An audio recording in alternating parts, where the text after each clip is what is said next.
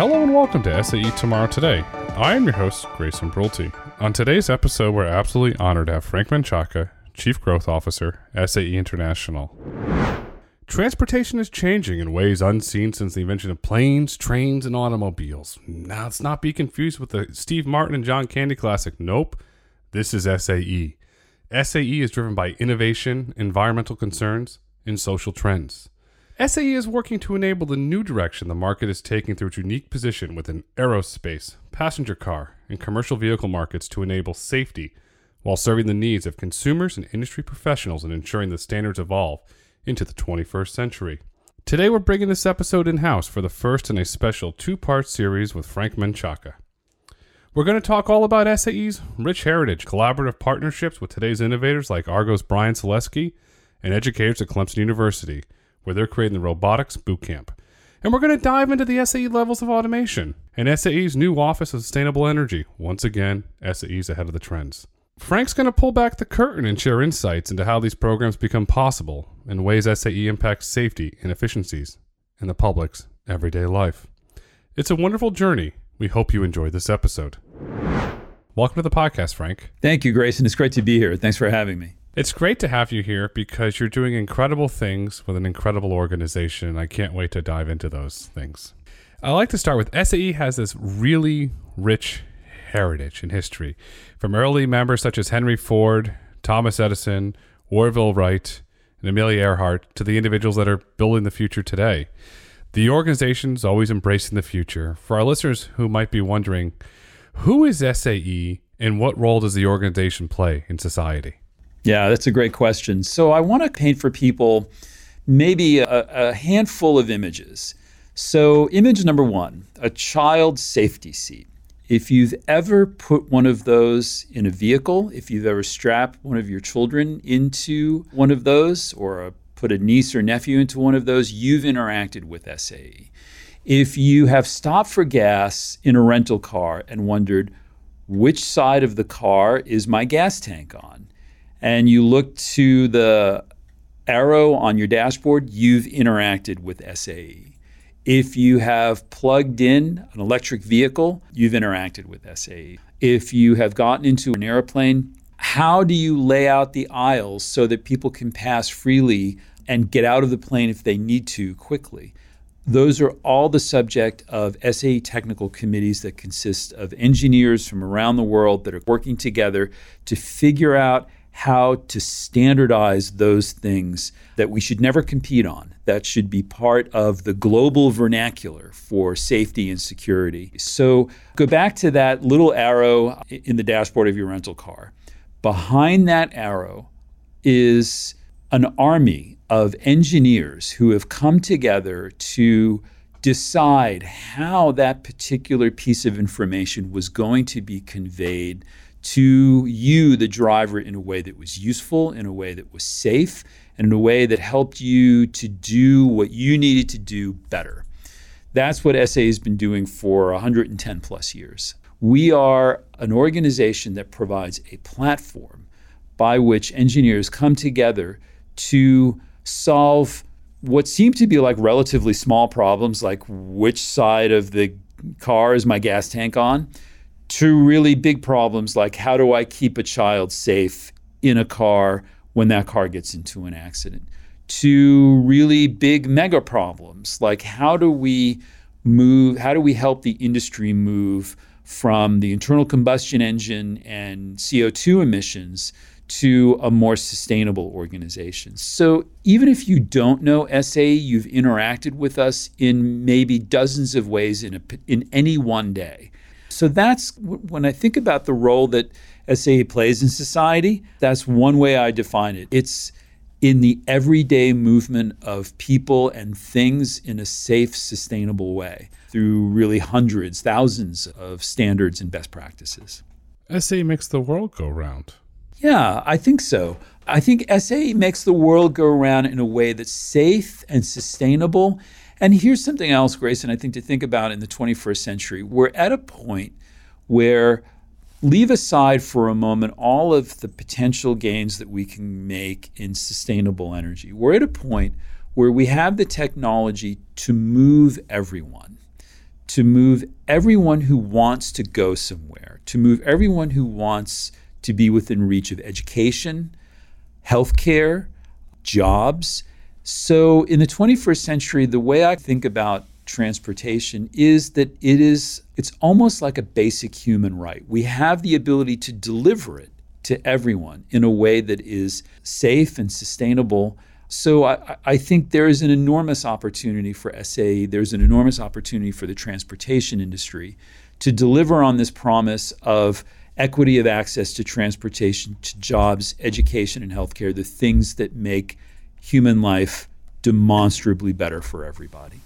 SE has had a positive impact on society. You, you, look at the child safety seat. I mean, and, and, going up to the booster seat. If there weren't standards that of how you lock it in, you think about how the technical committee step up, the individuals in the industry step up and say, "But we're going to make the world a better place." You mentioned the platform and software. So everybody wants to have the platform to connect this or connect that. SE has the knowledge platform that's allowing companies to scale, and that's special. It is. And it, it is an enabler. It's a great enabler that allows scale to occur for industry. It allows safety to be consistent for users of transportation and it allows i think for this this promise of equity of access in ways that just has never really never really happened before. So i think about it really on multiple levels. There's the advantage the concrete advantages that, that it does for industry the concrete advantages it does for people and, and the concrete advantages for society. And it goes right back to our mission. It is absolutely at the core of our mission, which is for the benefit of humanity. It is creating safe, sustainable transportation solutions for the benefit of humanity. And, and that's what's written into our mission. It always has been, always will be. As transportation changes, mobility changes, and we're getting ready to usher in the 21st century, how are you building upon the rich heritage of SAE, all the wonderful impacts it's had on society to say we're going to continue doing this into the 21st century, into the 22nd century, and into the rest of time. A few weeks ago, I had the opportunity to address the Pittsburgh Technology Council, which is an organization here in Pittsburgh that does a lot of outreach to the community to talk about the burgeoning transportation technology that's happening, the really exciting automation technology. And it was about two things electrification and automation. And as I think about the 21st century, what's so interesting to me to be sort of alive and working and, and in this, this industry now are the twin technologies of automation that we can, through machine learning and artificial intelligence, begin to create vehicles that are not only assisting the driver, but actually driving the vehicle. That's giving the opportunity for transportation to people who can't drive, who don't want to drive. So there's that. And then there is the issue of electrification, which is, I think, a subset of a larger issue of sustainable energy. And so if we're in, working in an industry that where the two sort of regnant technologies are sustainable energy, sustainable propulsion, and automation, you really have kind of a, a fascinating kind of revolution that's ready to happen. And so, as we think about how SAE leans into the 21st century, it's really around those two areas of sustainability and automation where you see just how exciting the, the, the opportunities are for to help us to, to help industry further those technologies at scale so that they can be delivered to large portions of the population electrification has a lot of really great benefits for the environment, but the special thing, these world's great designers can completely redesign the vehicle. That's really that's uh, someone remarked that to me. You know, we were chatting about electrification. I was actually out visiting a customer in Silicon Valley, and uh, he was really proud. He was showing us his lab, and we started talking about that. Once you remove the internal combustion engine from the equation, it becomes an open discussion about what you want those designs to look like. So that's where that's one of those beautiful moments where engineering and design touch art and, and creativity. And so I'm such a big proponent of this this trend in scientific education that's referred to as STEAM, where the you know the A in STEM becomes art and design. And our foundation, for example, does wonderful work raising money to implement programs in STEM. And there was just a uh, story about a young girl who won an award in STEM, and that sort of opened her eyes up to art and design because she actually absorbed this idea that you can actually think broadly now about redesigning the vehicle.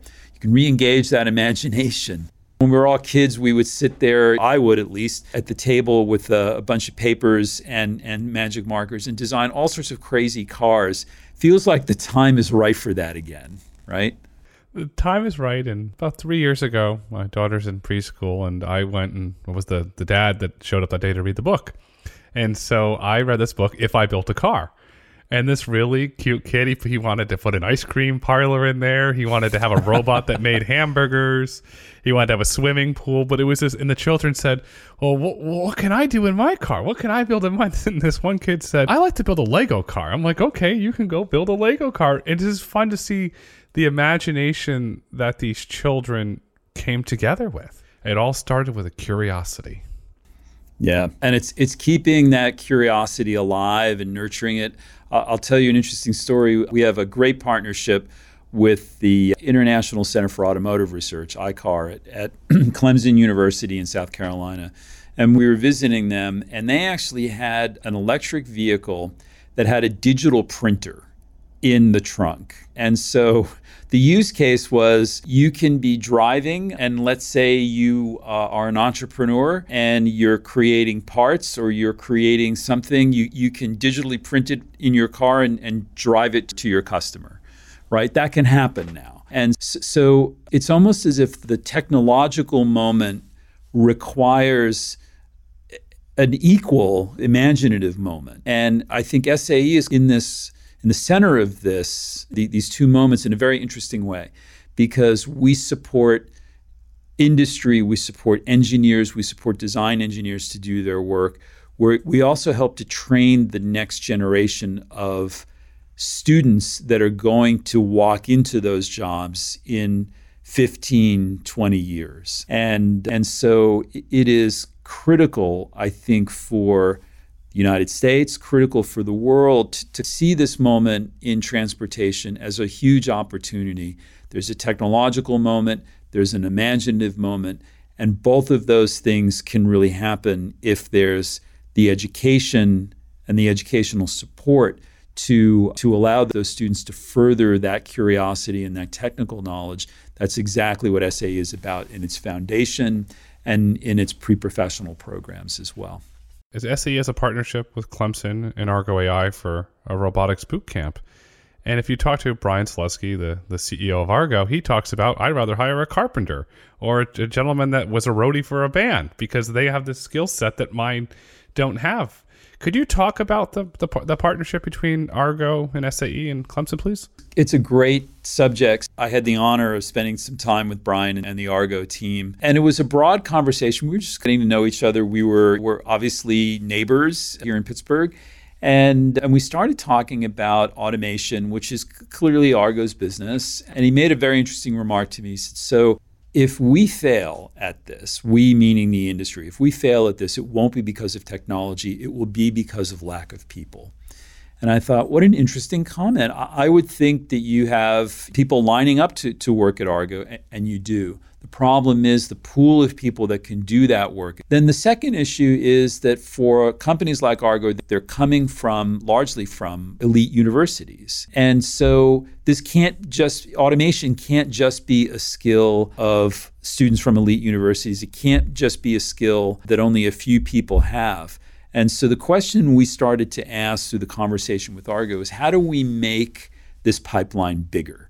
How do we democratize access to this kind of exciting work? How do we make the pipeline bigger?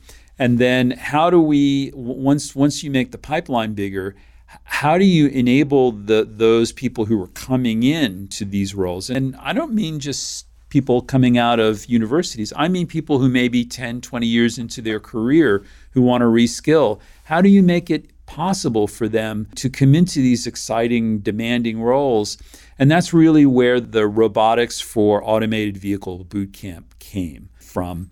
And SAE has a long tradition of being a hands on organization. We, we do research, but it's interesting. We're typically not thought of in the same breath as research. What we are thought about is very much in this area of hands on.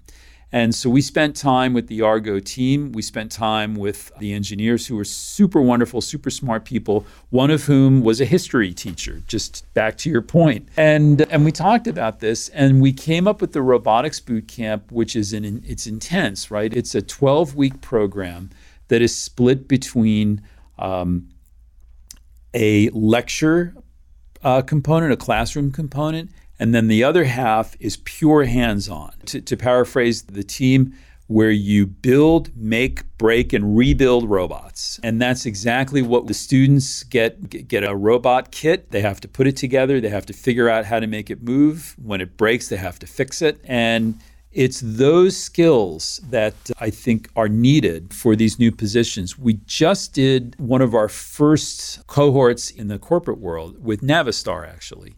And we gave all of the students, these are largely students that are coming in, they're new recruits. We gave them a test at the beginning just to level set. And it was about what we expected, about they scored about 23%, right, which is low. Now, that was to gauge how deep was the knowledge, where we, what are we starting with? After the 12-week boot camp, we doubled their their knowledge. It went up to 53%. So we had concrete proof that the students coming in through a, through a combination of hands-on experience and uh, classroom material were able to double their knowledge. Two of the students got a job before the uh, the boot camp was over with major OEMs in this area. So we're really excited about scaling that because that is proof of efficacy is like the gold standard. If you can prove that you made people smarter, that you made them more successful, and that people actually got a job after they took the course, that's really what you want. And so I feel like that was a step forward to back to Bryan's comment. If this technological advancement fails, it's not because of the technology, it's because of the people, the lack of people. Okay. So we need to scale this program to create more opportunity for more people from wider varieties of schools and wider varieties of backgrounds to help to build and, and deliver on this promise of automation. Back to that core mission thing of making transportation accessible and safe for everybody. Would you say that this is the next evolution of, of vocational schools or technical schools? And so instead of going to a normal high school, some children opt to to go to a vocational school? Was this the the next evolution of that? Yeah, I think it could be. I, I think there's really exciting opportunities for that technical school, that that associate's degree to join into to this world of automation. And I think that is maybe one of the most exciting things that's on the horizon because you can have students that are coming from a wide variety of backgrounds going into those vocational schools or two year programs, those associate degrees, if you can help them acquire the skills to be part of this growing industry, you can fundamentally change the course of that individual's life. Their salaries will go up. Along with increased salary come the benefits of better health care, better education, greater commitment to the community. You know, sort of a radiating ripple of good comes out of that. And it's right with the, the, the promise of these sort of twin technologies of sustainability or electrification and automation that are out there that we really want to help to foster. It's a powerful thing. If the, the individual goes through the course and they got a better job out of it or a new opportunity, they go home and they tell their friends, "Hey, I went through this thing and and now look at me." And then their friends want to go and then all suddenly now you've got this very positive cycle. And we don't have a lack of talent. We have extraordinary um, amounts of talent. Yeah, and and they're able to come into an organization and get started faster. I mean, one of the real challenges, and, and Argo talked about this, but, but we've heard this with everyone, is really time on task. You, you have to bring, you can't just take people and put them into an automated vehicle development program and expect them to succeed. They have to be mentored, they have to be developed. we heard as much as eight months worth of, of mentoring is required. And that's eight months that a senior staff person, senior engineer isn't doing something else. So, one of the things that for the robotics bootcamp that we really wanted to do was to prove that you could get started faster, that you could have more time on task, get started faster, and not have to necessarily take up as much time. If we can take that eight months of ramp up and make it five, wow, you've really saved a lot. So that's exactly what the robotics bootcamp is all about. The mentorship is special because it opens up opportunities is something that you might not have thought of or from a different perspective. Somebody might have a different life experience. I was having a conversation with somebody the other day about energy. And i'm like okay here we are again. We're going through this massive change in society. We're going from the internal combustion engine to the electric vehicle. And i was speaking to this individual. Said oh well you know sae is creating the, the office of sustainable energy. And he goes aha they're doing it again. They're not following they're leading and they're bringing the industry with them. Why did you create this office? Did you see everything coming together and said we're going to take that leadership mantle and and become and bring everybody together to help build the standards? Yeah, so I say it's a long history of enabling the development of electrification. We have over 100 standards. We've been at it for a long time. J1772, which is the standard for the for, for plug-in charging, all of that has been happening. It's been largely focused on the vehicle, and that's been great. And it's allowed for the for, for, the development of vehicles. About a year and a half ago or two years ago, we really started to hear in conversations with our customers and conversations with our partners, we really need to think about the infrastructure. It's not enough to engineer the vehicle. And we really need to think about this relationship the vehicle is going to have with the infrastructure. Are we going to have the equivalent of gas stations? How is that going to work? Are people going to pull up to a gas sta- what is now a gas station and charge their car? Are they going to expect to go to the supermarket? Somebody said this to me. I expect to go to the supermarket and I expect to park my EV there and have it charged while I'm shopping. I want point of need charging.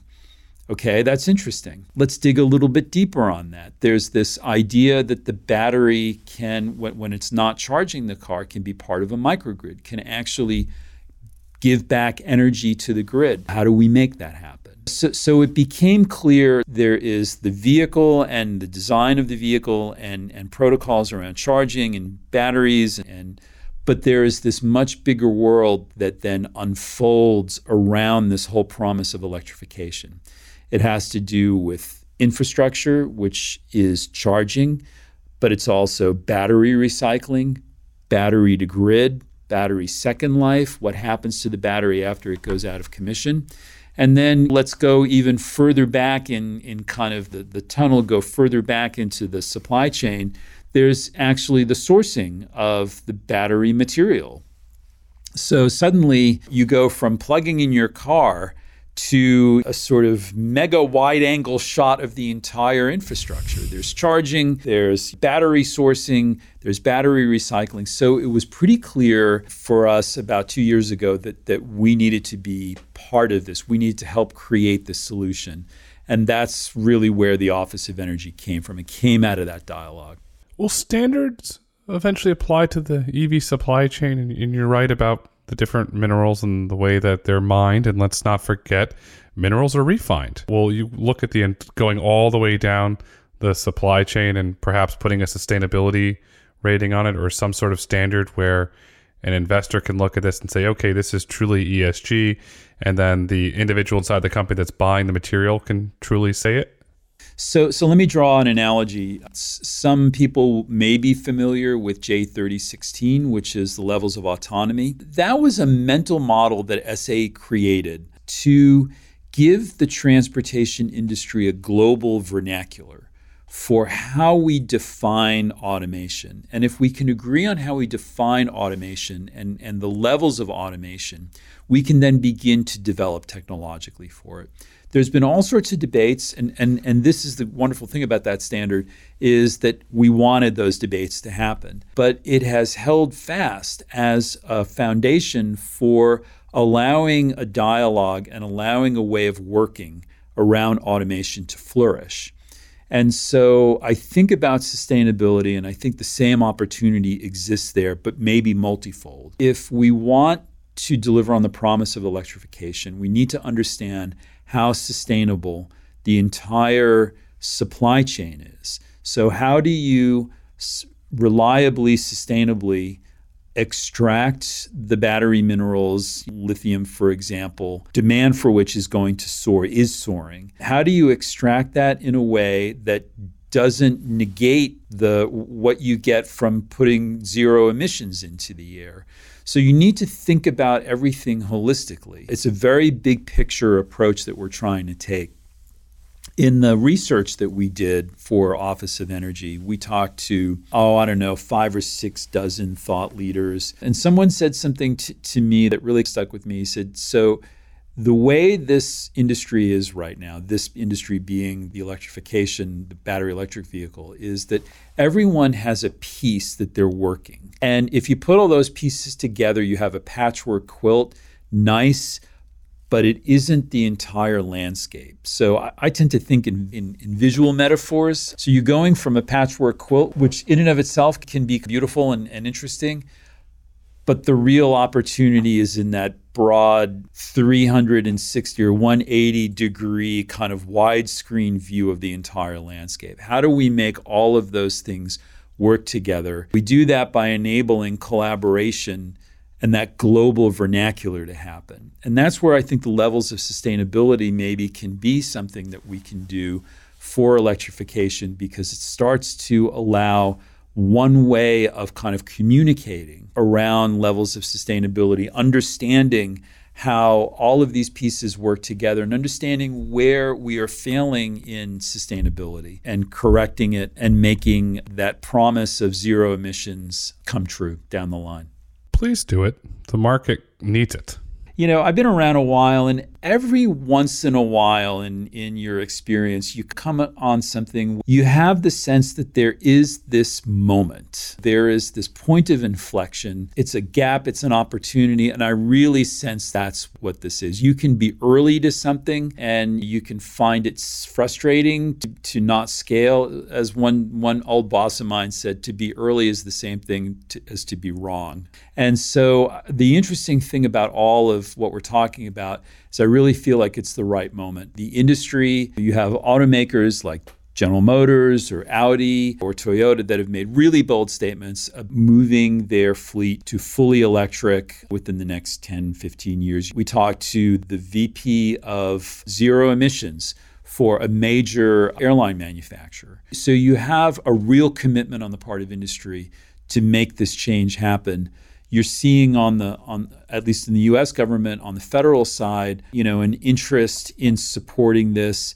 You have really exciting developments that are going on in places like China. We were talking to a to an electric vehicle manufacturer in China that's making vehicles without batteries because there is this thing in China called battery at your service that takes care of all of this recycling and minimum charge and removes range anxiety. And I thought that's a really interesting you know model. So all of that kind of converges on the point that we are at a moment of inflection and it's ours to lose. And i think a lot about the whole discussion about 1.5 degree of warming versus 2 degrees of warming. And this isn't all that far away. That this is the world that that your grandchildren my grandchildren will, will be living in and so we have a the moment has arrived where, where we have an opportunity to at least influence the quality of that life by by really helping our industries deliver on the promise of sustainability and automation.